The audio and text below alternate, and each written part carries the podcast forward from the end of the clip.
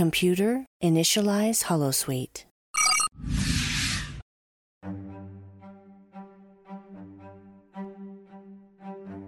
Hi, everyone, and a warm welcome back to the Sci Fi Feminist podcast. I really hope that you enjoyed the previous episode on Raya and the Last Dragon. If you haven't listened to it yet, it is episode 5, a light-hearted feminist analysis of Raya and the Last Dragon. Please have a listen to it, and I hope that you really enjoy that episode. Today's episode will be the last of the series on second wave feminism. And in today's episode, I will be talking about cultural feminism, which is considered to be a branch of second wave feminism and motherhood. So I will be continuing the discussion of Ellen Ripley, Sarah Connor, and Kathryn Janeway. So I hope that you enjoyed this episode. And if you haven't listened to the rest of the series on second wave feminism, please be sure to do so. I think uh, it is all good foundation for this discussion that I'm going to have today. Right, so let's get right into it. Cultural feminism was a third school of second wave feminism that is broadly associated with the second wave and that was starting to be theorized towards the end of the 20th century. So, radical feminism and early liberal feminism, those are more the, the, feminism of the 60s and the 70s. But then, towards the late 80s and early 1990s, uh, feminists started talking about this thing called cultural feminism. Cultural feminism advocates for gender difference.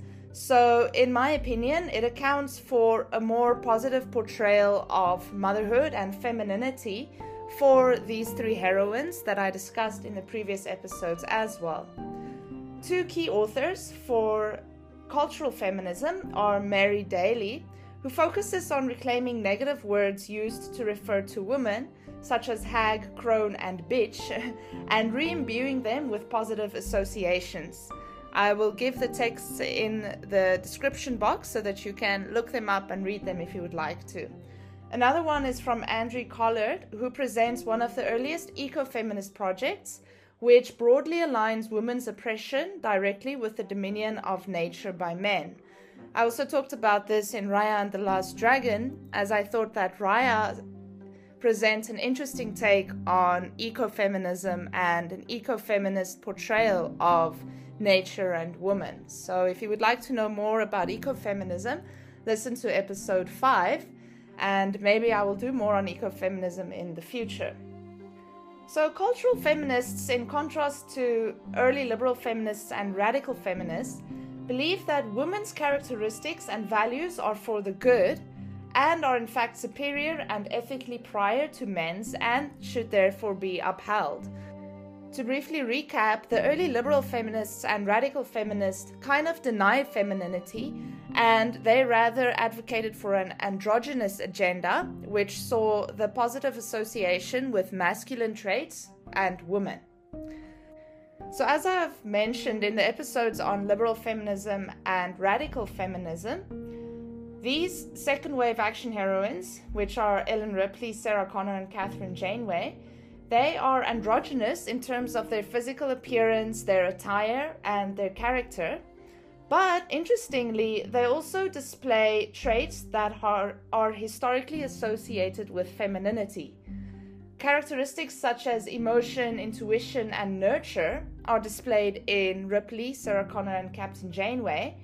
And from a cultural feminist perspective, instead of these feminine attributes causing them to descend into negative tropes, tropes of femininity, such as the damsel in distress, the possession of these traits in my opinion, has the potential to liberate them. Why do I say that? In Ripley's case, actually, her feminine personality qualities often aid in her survival. So, here are a few examples.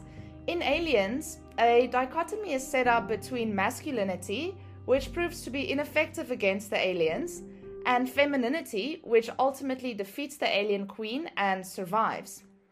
So, for example, the Marines in Aliens, they were quite funny. And when I watched the movie, I thought, like, okay, first of all, it was pretty bad acting, or maybe that was the point. But they're really like overt in their display of machoism. There's this one interesting scene where there's the female Marine and the male Marine, and she's really buff. And then I think her name is Vasquez. Yeah, she's Vasquez, and she controls the heavy weapons. So she's busy doing, doing pull ups.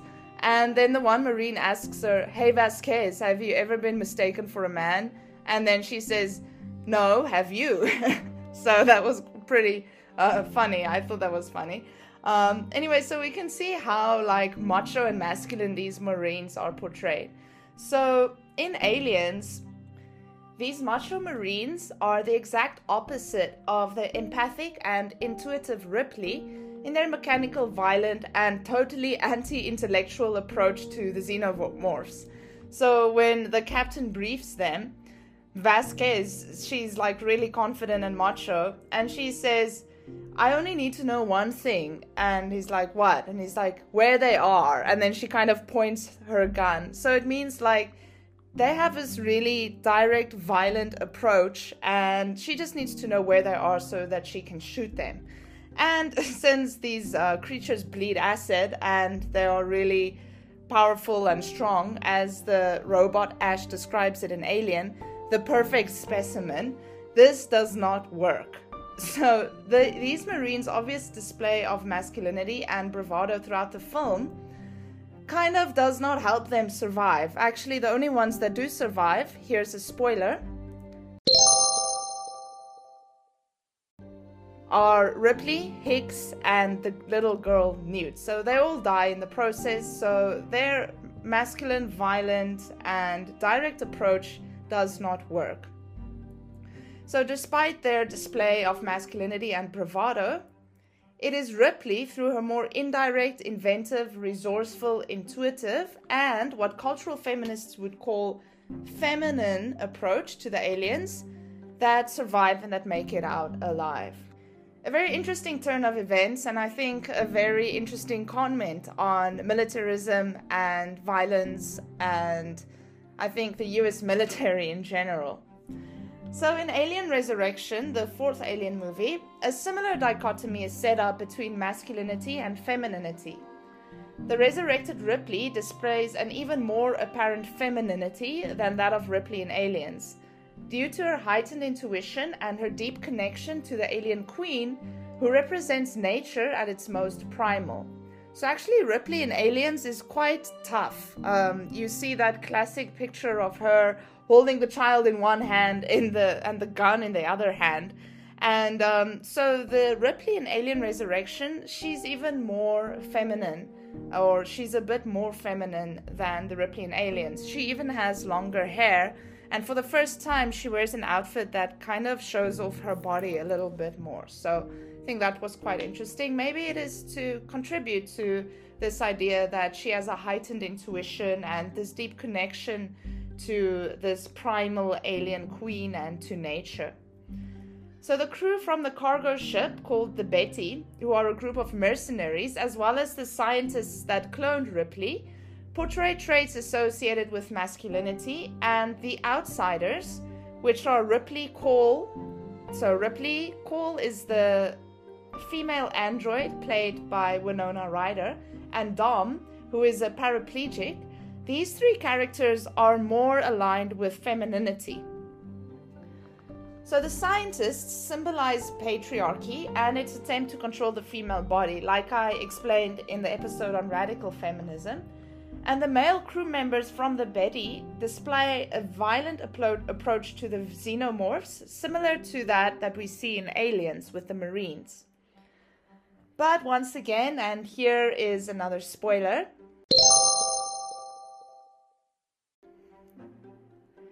Brute strength and science prove to be ineffective against the aliens, and it is Ripley, through her intuition and intimate connection with the xenomorphs, as well as Call, which is the female android, who is symbolized as the opposite of the patriarchal and inhumane humans in the film, and Dom, the paraplegic, who lacks the physical strength associated with masculinity that make it out alive and that, that survive. Actually, the other crew members. Um, some of them face pretty gruesome and violent deaths. I think the captain of the Betty is one of the first to go, which I think is a very interesting comment on patriarchy and on his machoism. Then moving on to Captain Janeway from Star Trek Voyager. Her feminine attributes often save Voyager and its crew from certain destruction. So there's this one theorist, her name is her surname is Bowring. She's of the opinion that Janeway's intuition rarely leads to her success, but I totally disagree with that. If you've watched Voyager, you will see that there are many episodes where Janeway's intuition and her more caring traits actually really aid Voyager a lot, especially in terms of survival. So, here are a few examples. I will also give these episodes again in the description if you would like to go and watch them. So, in the episode Counterpoint, Janeway uses her instincts to discern the intentions of a manipulative alien, and with it, she ultimately rescues her crew and a group of refugees. In another episode called Hope and Fear, Janeway's intuition not to trust a message from Starfleet that claims to be able to get Voyager home swiftly prevents her and her crew from being assimilated by the Borg. And Janeway's compassion for her crew and other species also saves Voyager on multiple occasions. In the episode called Night, Janeway decides to aid a group of aliens rather than handling, handing them over to their enemy who is using their region of space to dump theta radi- radiation, even though the aliens' enemy offer to help Voyager out of the desolate region. So initially, it appears that Janeway's compassion will get Voyager stranded in the sector for two years, but due to her care for the species, the aliens ultimately help Voyager escape the region through a vortex. And this episode was quite interesting too in showing Janeway's humanity. So, what happens in this episode is that she actually locks herself up in a room for two or three months after they've entered this region of space called the Void, where there is no, there aren't any stars or planets, or there's nothing within like, um, I, I don't know how many light years, I forgot the exact number, but like on a two year journey, there's not going to be anything on their path. So at this point, Janeway kind of isolates herself in her room and she reflects on the choice she made to strand Voyager in the Delta Quadrant. Now, this is also. It's not necessarily a feminine trait, and I don't want to say that because that is very um, verges on essentialism. But that is not a trait that you see in male captains like Captain Kirk and um, Captain Jean Luc Picard. Um, okay, I can't really say that because I haven't watched the original series or the next generation.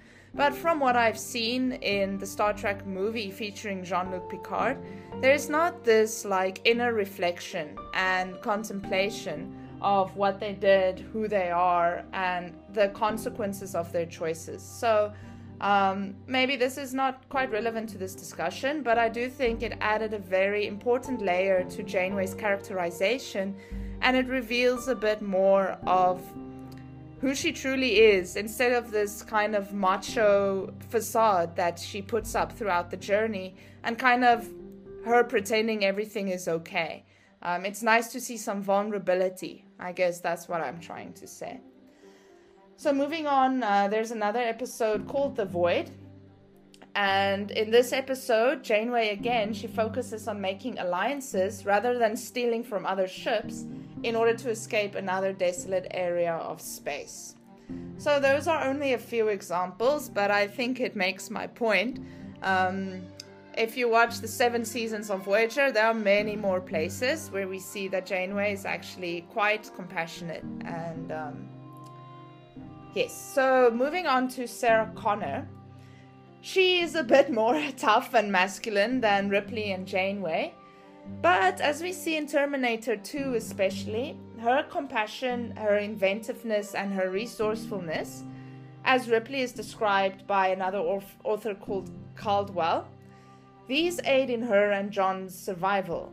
So, Sarah Connor realizes in the beginning of Terminator 2 that she will not be able to escape the mental institution by using brute force, and she rather employs a more indirect approach.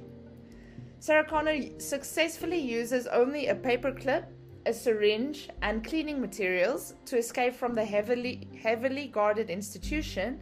And instead of killing the guards, she holds them hostage until the others let her out.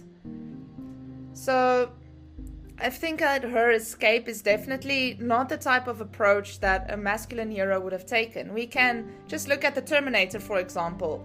Only a few minutes later, he then bursts in, blasting open walls with his shotgun and like driving through walls and through windows. Um, Sarah Connor's approach is much more indirect and, by extension, more feminine.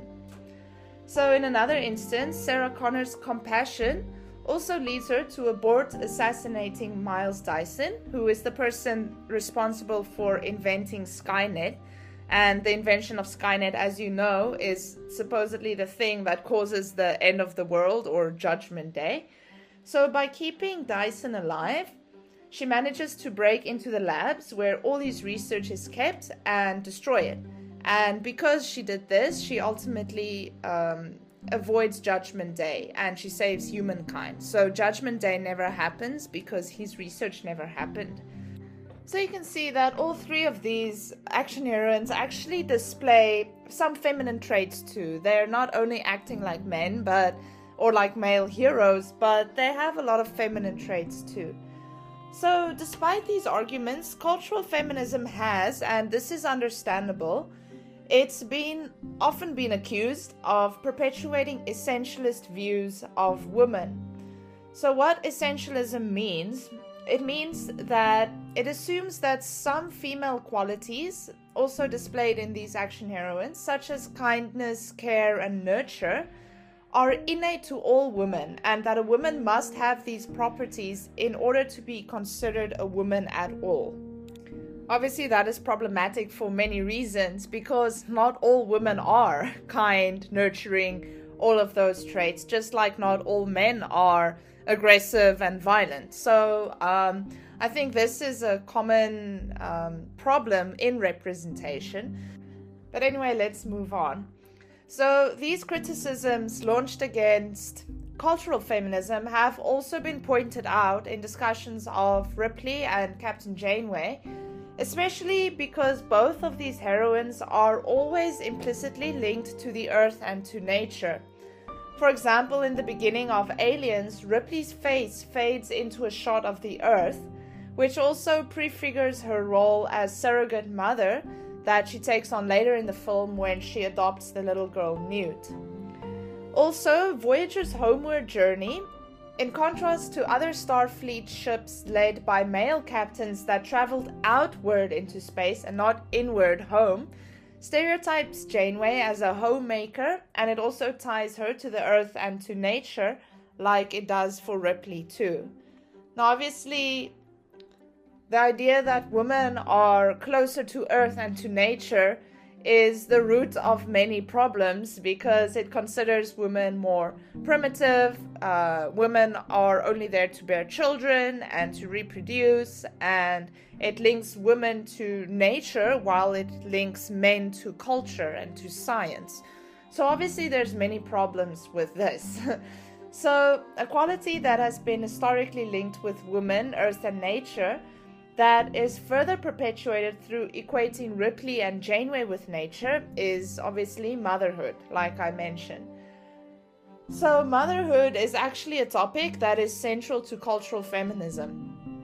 So, if we look at the discussions of radical feminism and early liberal feminism, motherhood is a huge issue because, especially like Firestone, she suggested that, you know, motherhood and also Simone de Beauvoir, they can kind of said that motherhood is the thing that subjugates women. It is the thing that oppresses women. Because of motherhood, women don't have equal rights or women are not equal to men. So this is a big issue for second wave feminists, especially the early liberal and radical feminists.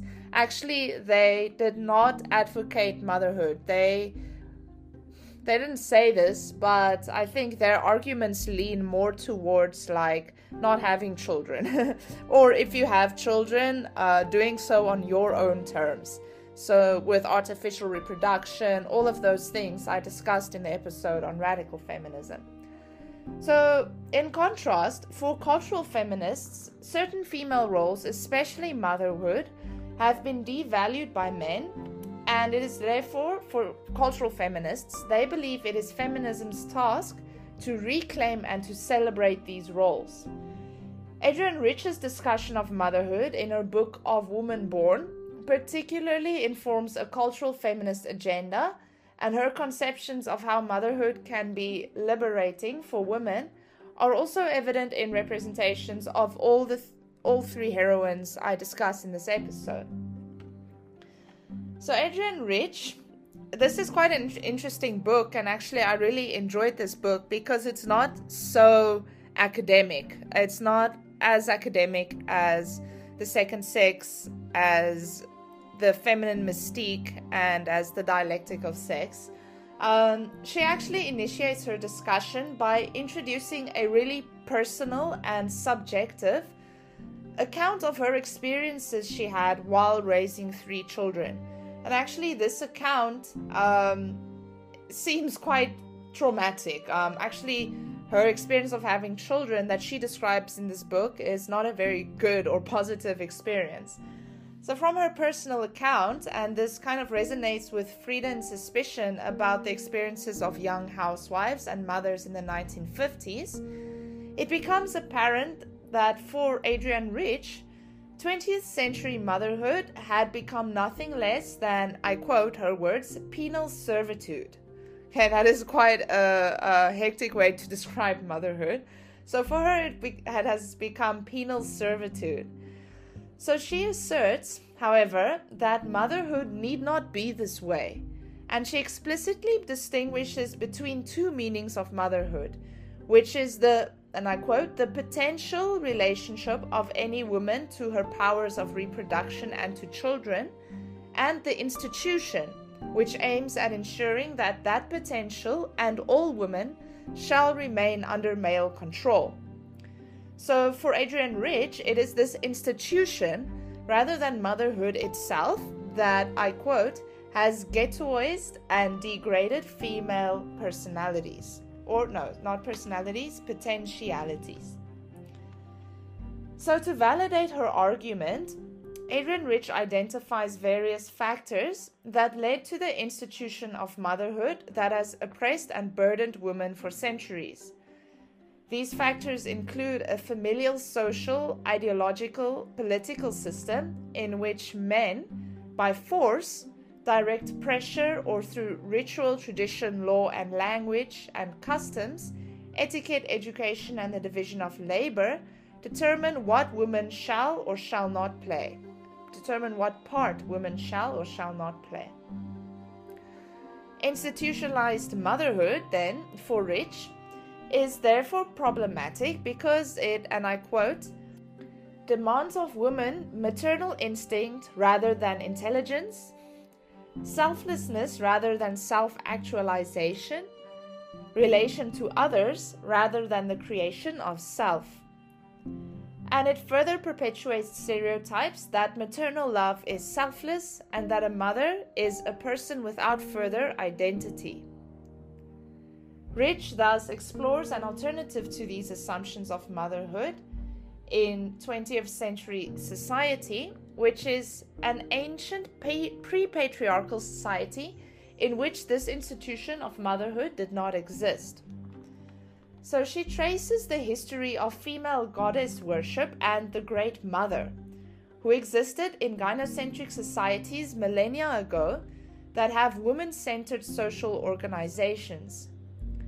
Rich notes that in images of the Great Mother, even while suckling an infant, she is for herself. Rich thus argues that images of the pre patriarchal goddess cults did one thing, and I quote, they told women that power, awesomeness, and centrality were theirs by nature, not by privilege or miracle. The female was primary.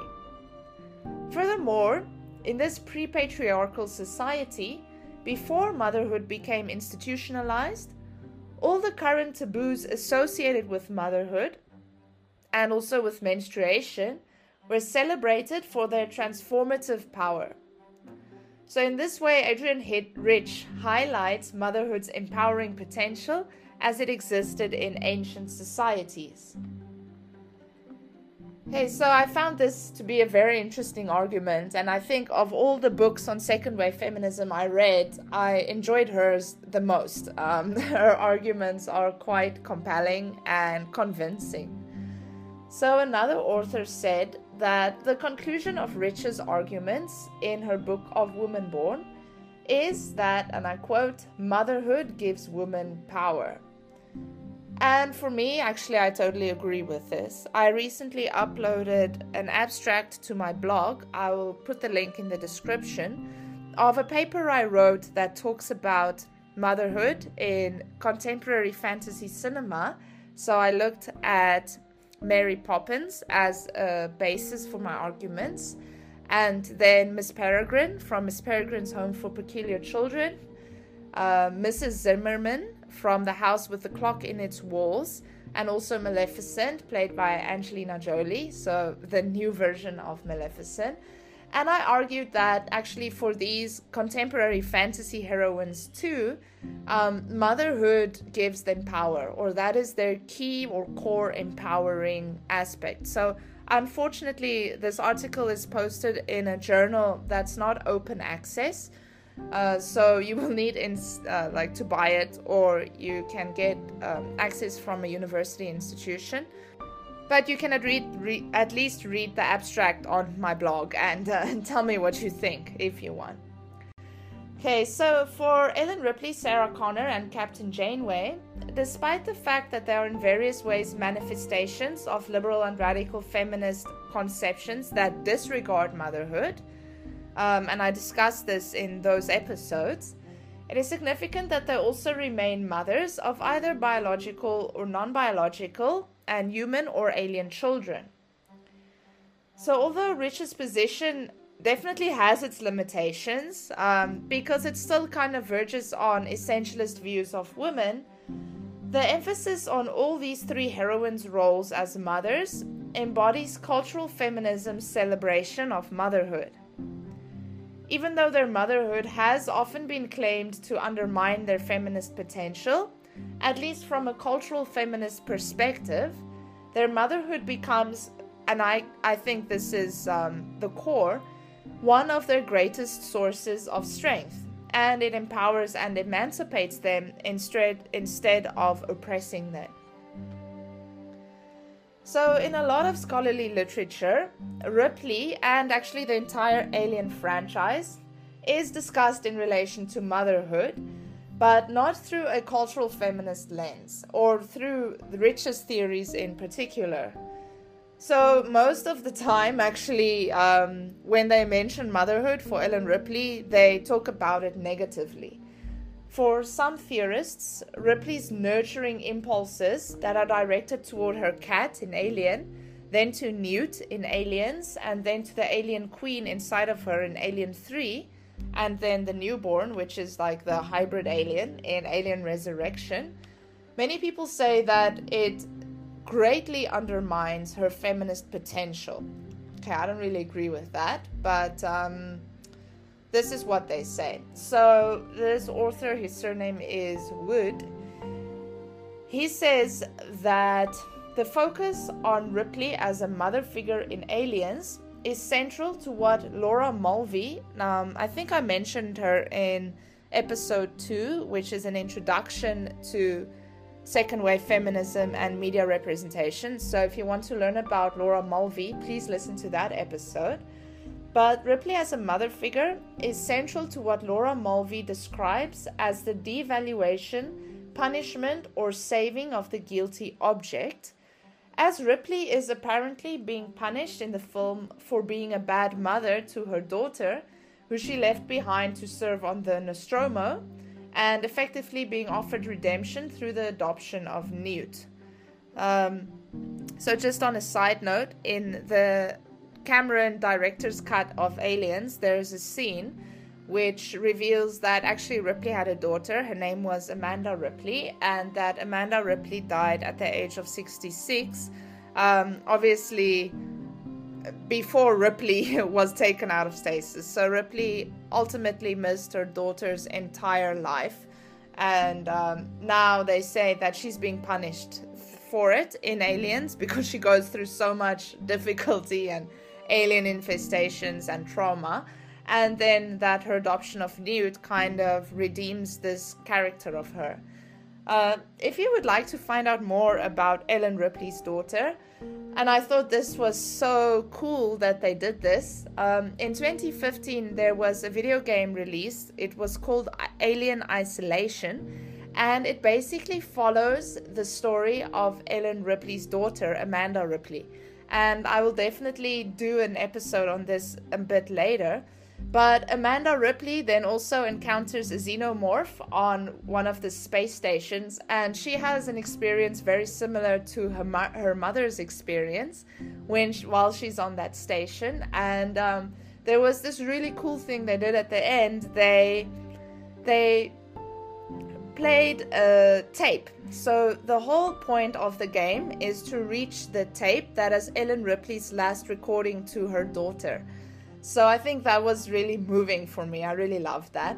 And um, on that tape, we hear Sigourney Weaver's voice. So they actually got Sigourney Weaver to reprise her role as Ripley for that voice note. And then Ripley kind of leaves this really touching message to her daughter, which says, like, there was a problem on the ship, you know, but I'm okay and I'll see you soon.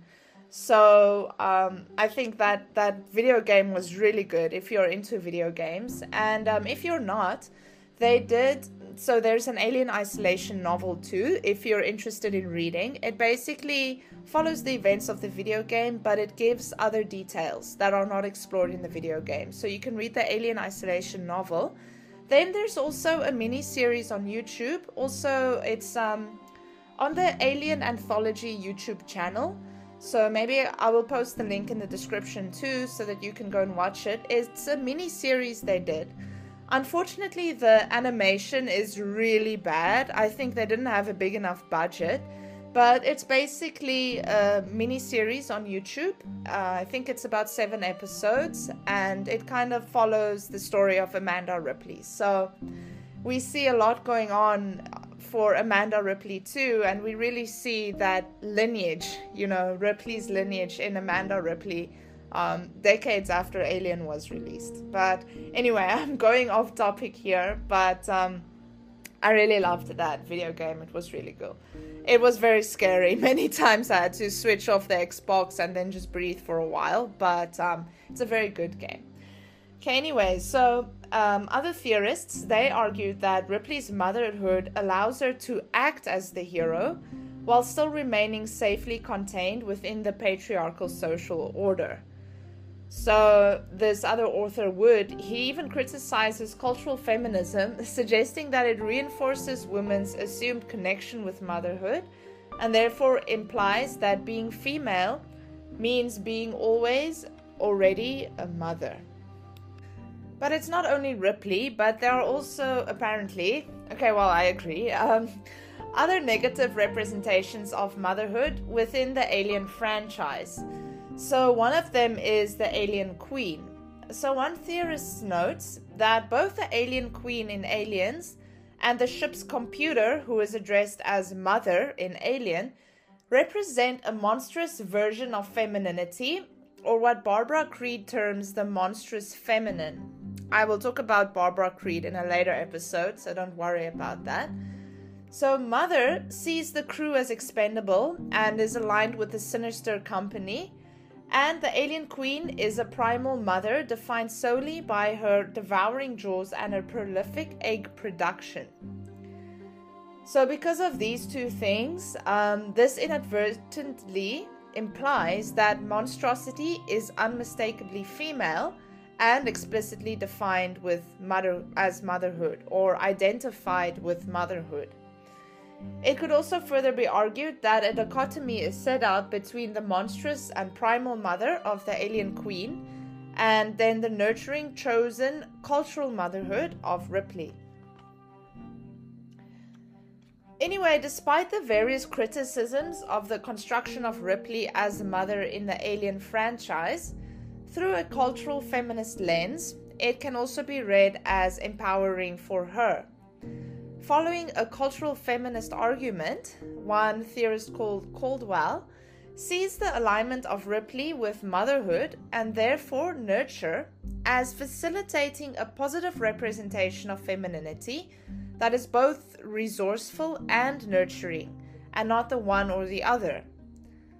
Other theorists, they are called Sarah Bach and Jessica Langer, they provide an analysis of Ripley's adoption of Newt that especially denies what Adrienne Rich would see as institutionalized motherhood that disempowers women.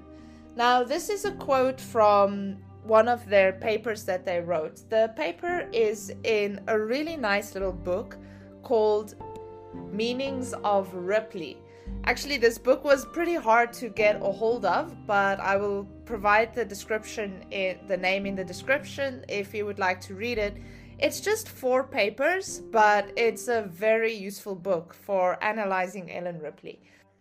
So, yes, this quote is from this book. So, I quote Ripley's motherhood of Newt is unconnected to the process of childbearing, as Newt is her surrogate but not her biological daughter. The relationship, therefore, represents a fracturing of the normatively sexual mode of motherhood in her emotional connection to Newt, despite her lack of biological connection, rather than because of the connection between a mother and a daughter. That is the biological connection between a mother and a daughter. It is an active and chosen connection rather than a passive biological connection and functions as a site of Ripley's power. In this way, then, the authors argue that the bond between Ripley and Newt does not position Ripley within the confines of the nuclear family, but rather it is a bond that is outside of the patriarchal ideal of the biological nuclear family as a primary unit of society, and it is therefore emancipating.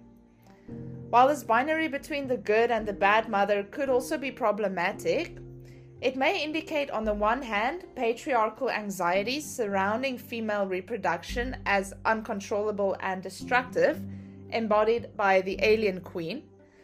But on the other hand, from a cultural feminist perspective, a conception of motherhood that is not oppressive, which is embodied by Ripley. Now, moving on to Sarah Connor, there's this one theorist, his name is George Faithful.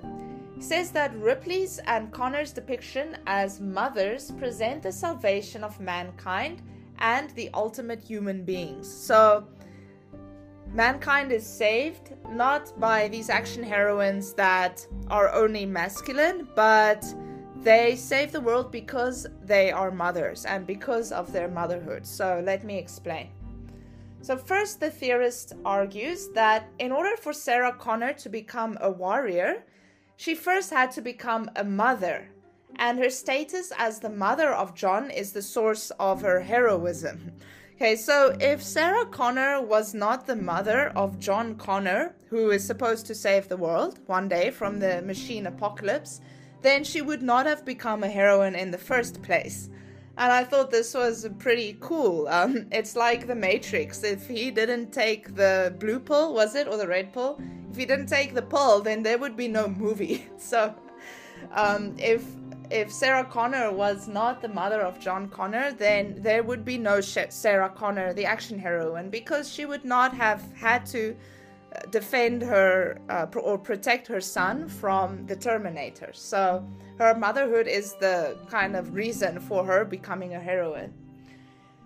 Furthermore, John also learns all the skills that will eventually aid him in leading the future rebellion against the machines from his mother, suggesting that actually she is the savior of humankind, as there would be no future for humanity without her giving birth to and raising John. So, um, and I read an article on this. Actually, it said that Sarah Connor is the true hero or the true savior of humankind because she raised John Connor and because um, she gave him all of her skills that she had. So, yes. Significantly, John also uses his mother's surname. He's not John Reese, who is his father, but he is John Connor. and his father is rarely mentioned, which further implies that John's heroism primarily stems from his mother. So those are a few arguments. Obviously, those are one point. That's one point of view. It's not absolute, but um, I kind of like that reading of Sarah Connor. Okay, so although Ripley is a warrior in Alien before she becomes a mother, so this is in contrast to Sarah Connor. Sarah Connor is a mother first and then she becomes a warrior, but Ripley is a warrior first and then she becomes a mother. She only fully displays her toughness or her heroism after she has developed maternal feelings towards Newt, the little girl, and ultimately risks her life in order to face off against the alien queen and to save Newt. So here is a spoiler alert again. In the end of Aliens, actually they they make it off the planet, but then Newt um, got taken by an alien to the nest. So Ripley actually decides to go back, and she builds herself this super awesome flamethrower, and then she goes back to rescue Newt, and um, they almost die in the ordeal. So Yes, that her true heroism really only comes out when Newt is in danger. In danger. So this author suggests that in the process of protecting their children, actually Ripley and Sarah Connor become the ultimate be- human beings that are survivors, warriors, and also committed parents. Moving on to Captain Janeway, she also occupies the position of mother to her crew. In the episode Q2, the omnipotent being Q explicitly tells Janeway that you are not a mother in a biological sense, but you are certainly a mommy to this crew. When she tells Q that she knows nothing about motherhood after he asks her to help him raise his son, Q2. Yeah, interesting. Um, there's an earlier episode in Star Trek Voyager. It's called Q and the Grey, and I really love this episode. It was really cute because this omnipotent being Q comes to Captain Janeway. If you've watched Star Trek, you know you know that Q just kind of appears. So one day he just appears in her bedroom and he's like, Janeway, I've chosen you to be the mother of my child.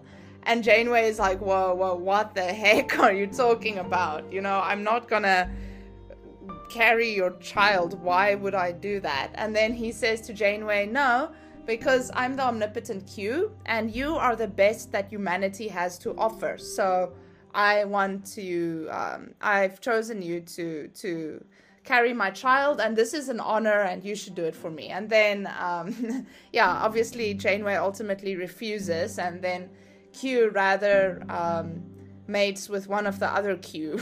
okay, so yeah, anyway, that is kind of a, separate story. But um, so then Q2 is actually his son that he got from the other Q, the lady Q. So then um, in this episode, there's this Q2, and then Q asks him to. Uh, asks Janeway to take care of his son or to babysit him because Q2 is a bit mischievous and he's uh, a typical like teenager naughty and um, yeah. So yes, so some theorists. There's one. Uh, her name is Susan de Gaia. She also identifies Janeway as a symbolic figure who embodies the essential feminine associations of motherhood, home, and land. And then um, they obviously she's also argued that this is a bad thing for Captain Janeway, just like it is for Ellen Ripley. So she says that Janeway's motherhood, like that of Ripley, ties her to essentialist female qualities such as intuition and caregiving. And according to another theorist named Deborah Shaw, this ties her to compulsory heterosexuality as an institution that disempowers women. So, in the context of Voyager, this is also reinforced through Janeway's role as the crew's mother, or like her their symbolic mother. Um, there are many instances where we see Janeway kind of act as the mother figure.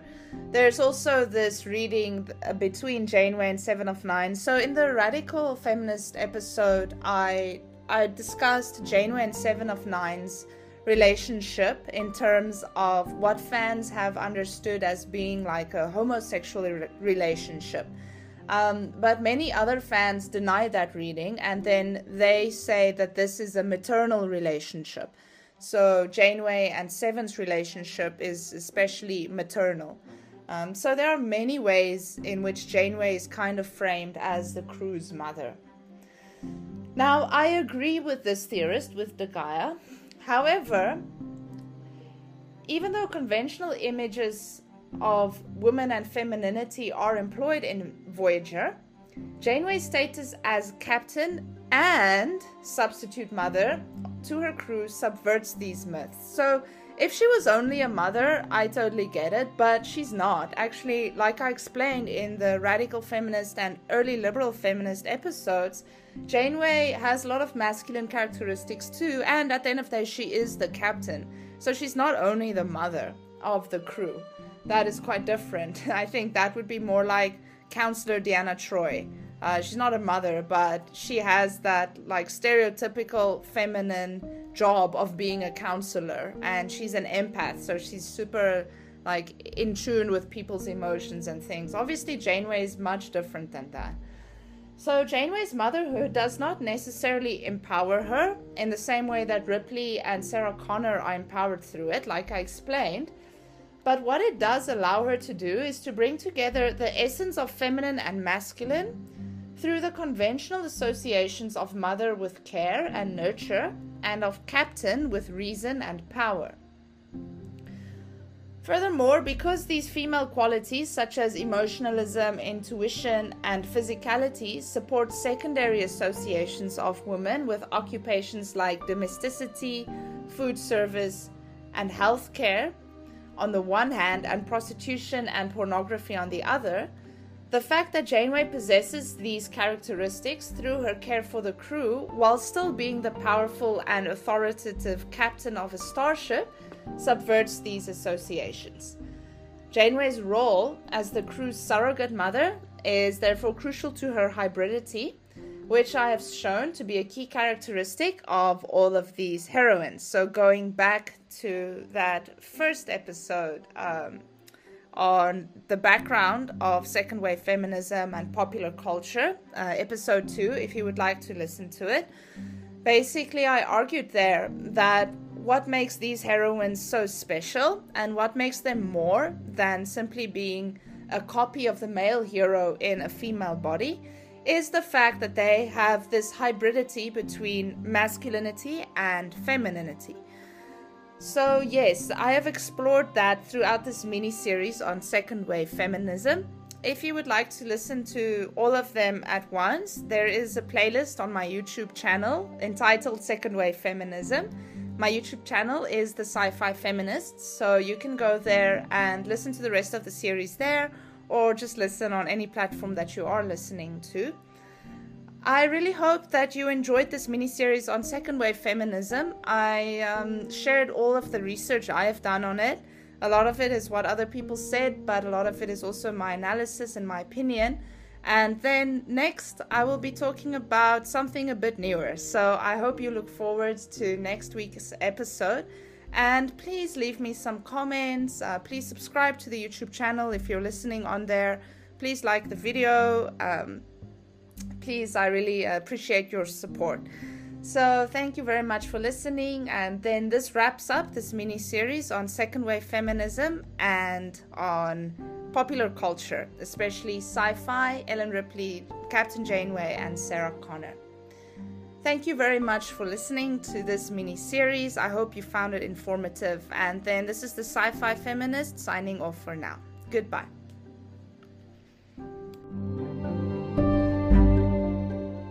This show is brought to you by Holosuite Media. Computer, list other available Holosuite Media programs. Loading Holosuite Preview Program 4 Random Trek Review, a Star Trek review podcast. Okay, well, it's one of those things where, like, you would expect, like, as medical history gets better and everything, like, life expectancy gets longer, just like we've experienced in our own kind of world and planet, right? Like, it's way better now than it was 50 years ago versus 100 versus 200. So, versus 5,000 years ago, where you'd be lucky to live to like 30. Yeah, exactly. We'd already be done and dusted, my friend. Well, or we'd be super old. Right, we'd be like the village elders. Loading Holosuite Preview Program 4, Starbase One, a Star Trek Online podcast. I don't really think that's a good idea. I order you to do it right now. Warning. The structural integrity field has collapsed. This is Admiral Quinn. You will be assigned to Starbase 1. Welcome to Starbase One. I'm Colin. I'm Admiral Aaron. I'm Dave. I'm Steve. And I'm Tom. Starbase One is a dedicated Star Trek Online podcast. If you're a first time listener, hello. If you're a dedicated decade listener and you've been wondering where the hell we are, we're back. Loading Holosuite Preview Program for Star Podlog, the classic science fiction and fantasy podcast.